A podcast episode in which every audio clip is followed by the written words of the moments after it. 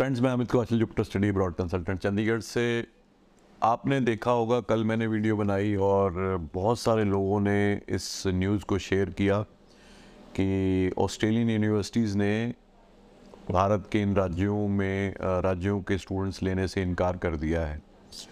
अ, अब मुझे डर ये है कि आने वाले टाइम में बाकी यूनिवर्सिटीज़ भी अपनी रिस्क रेटिंग को बचाने के लिए सेव करने के लिए वो चाहेंगे कि वो भी हो सकता है आने वाले टाइम में इन राज्यों को, इन स्टेट से स्टूडेंट्स को लेना बंद कर दें। तो अब जैसे बहुत सारे नए स्टूडेंट्स मार्केट में आ रहे हैं, जिन्होंने अभी रिसेंटली अपने एग्ज़ाम दिए हैं आइल्स कर रहे हैं, या पुराने भी जो हैं तो उनके लिए बहुत ही जिसे कहते हैं कि परेशान करने वाली सिचुएशन बन गई है। तो पहले हम बात करते हैं जो पुराने चल रहे हैं अब बहुत सारे लोगों ने कल हमारे वीडियो के नीचे कमेंट सेक्शन में लिखा, जी, मेरी तो जीटी चल रही है उन पाँच यूनिवर्सिटीज़ में, इसमें तो मेरा क्या बनेगा, मैंने तो ये कर... तो उनके लिए, देखो एग्जैक्टली आपके केस में क्या चलेगा, क्या बनेगा, नहीं बनेगा, वो तो मैं नहीं बता सकता। बट उम्मीद ज़्यादा नहीं है स्पेशली उन पाँच यूनिवर्सिटीज़ की, अगर आप पंजाब या हरियाणा से बिलोंग करते हो।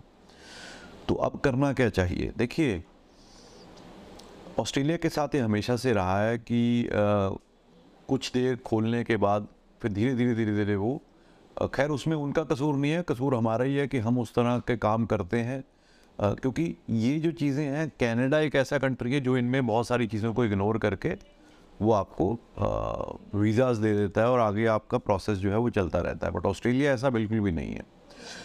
उसका रीज़न है कि ऑस्ट्रेलिया के कनाडा की तरह अग्रेसिव इमिग्रेशन प्लान्स नहीं है। जैसे कनाडा ने तो बोला है कि अगले तीन या चार साल तक उन्होंने जो एटलीस्ट चार से पाँच लाख न्यू इमिग्रेंट्स को लेंगे तो उनको अ, उनका फोकस इस टाइम पे मेन इमिग्रेशन के ऊपर ही है।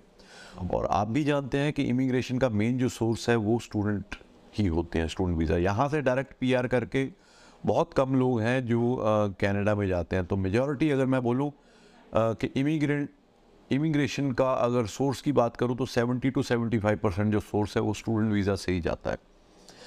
तो वो कंट्री उतना स्ट्रिक्ट नहीं है जितना ऑस्ट्रेलिया स्ट्रिक्ट आपने देखा होगा ऑस्ट्रेलिया में फंड्स को क्लियर कर फंड्स की इतनी कंडीशन है जो मुझे लगता है कि बहुत सारे लोग नहीं फुलफिल कर पाते। उसके बाद G T E genuine temporary entrant एक ऐसा सब्जेक्ट है जिस पे यूनिवर्सिटीज़ की या हाई कमीशन की क्या सोच है, उसको कई बार ना तो एजेंट समझ पाता है, ना ही स्टूडेंट समझ पाता है।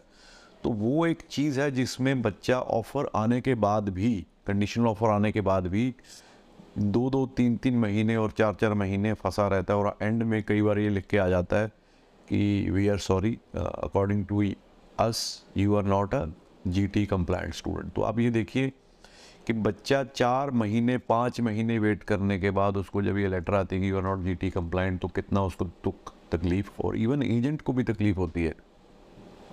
क्योंकि ऑस्ट्रेलिया में कंसल्टेंट जो एजेंट है, वो हर एक फ़ाइल पे बहुत ज़्यादा वर्क करता है स्पेशली वो एजेंट जो जेनुअन काम करते हैं।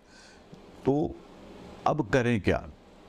अब करने के लिए सबसे पहले तो मैं आप सभी को ये एडवाइस करूँगा कि आप स्टूडेंट्स अगर हो आपने ऑलरेडी इंग्लिश प्रोफिशेंसी टेस्ट दे रखा है तो आपको मैं कहूँगा कि प्लीज़ आइलेट्स के ऊपर फोकस करो। आयल्स एक ऐसा टेस्ट है जो आपको अगर ऑस्ट्रेलिया है, ऑस्ट्रेलिया के लिए भी क्वालिफाई करोगे, कनाडा में भी आइल्स को फ़र्स्ट प्रेफरेंस दी जाती हो, कहीं भी।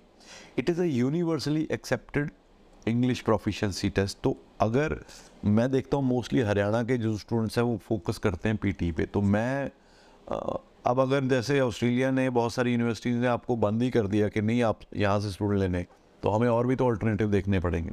तो अगर आप आयल्स कर ले तो सिर्फ़ सिक्स ईच कर लो, ज़्यादा नहीं।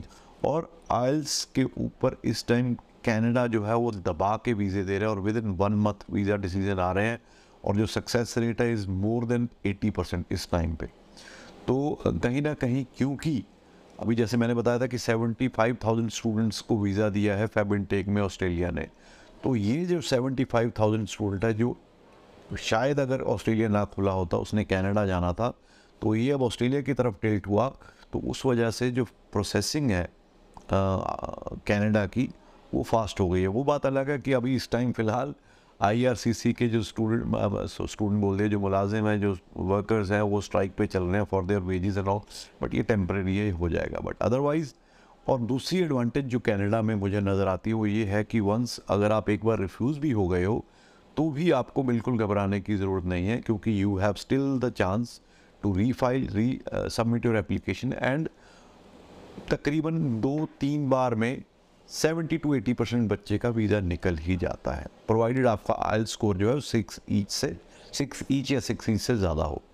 तो मैं तो यही कहूँगा कि बजाय इसके कि हम दीवार को पीटते रहें कि अब क्या करें, अब क्या करें we should focus on other alternatives और कनाडा मेरे हिसाब से has always been and always will be a very good destination for students from North India क्योंकि ट्यूशन फ़ीस उतनी नहीं है। तीन तीन साल की डिग्रियाँ नहीं करनी है। ट्यूशन फ़ीस बड़ी रीजनेबल है। फंड नहीं दिखाने, कोई ज़्यादा जीटी का चक्कर नहीं है, ठीक है? आपको पता है कि आपने एक साल की फ़ीस देनी है जीआईसी पे करना है and you are good to go तो मेरी एडवाइस ये है, उन सभी स्टूडेंट्स को, जो या तो इस टाइम पे फंसे हुए हैं जीटी में, इन यूनिवर्सिटीज़ में और भी, और लगता है शायद ना हो, और वो जो 2022 से पुराना, अब वैसे भी दो जुलाई इनटेक के बाद तो 2022 भी एक्सेप्ट नहीं किया जाएगा ऑस्ट्रेलिया में। तो मैटर है कि हम अपनी प्लानिंग पहले से लेके चलें और Canada I would say is the destination and सबसे इंपॉर्टेंट चीज़। चूज़ योर एजेंट केयरफुली अब मैंने कनाडा बोल दिया तो ये नहीं है कि हर नुक एंड कॉर्नर पे बैठा जो एजेंट आपकी कनाडा की फ़ाइल लगा देगा। No no. पहले धोखा खा चुके हैं, अब दोबारा नहीं खाना। तो please choose your agent for Canada also very carefully because बहुत सारी चीज़ें इस पर डिपेंड करती है। और आपने सुना ही है, देखा ही है अभी पिछले एक महीने पहले जो स्टूडेंट्स डिपोर्ट हुए थे कनाडा से बिकॉज़ ऑफ़ डॉजी एजेंट तो वो चीज़ आपके साथ ना हो। उम्मीद है ये आपको कहीं ना कहीं एक रास्ता दिखाएगी कि अगर वहाँ रास्ता बंद हो गया तो हम यहाँ पे अपनी नई जो है, वो जर्नी शुरू कर सकते हैं। Thank you so much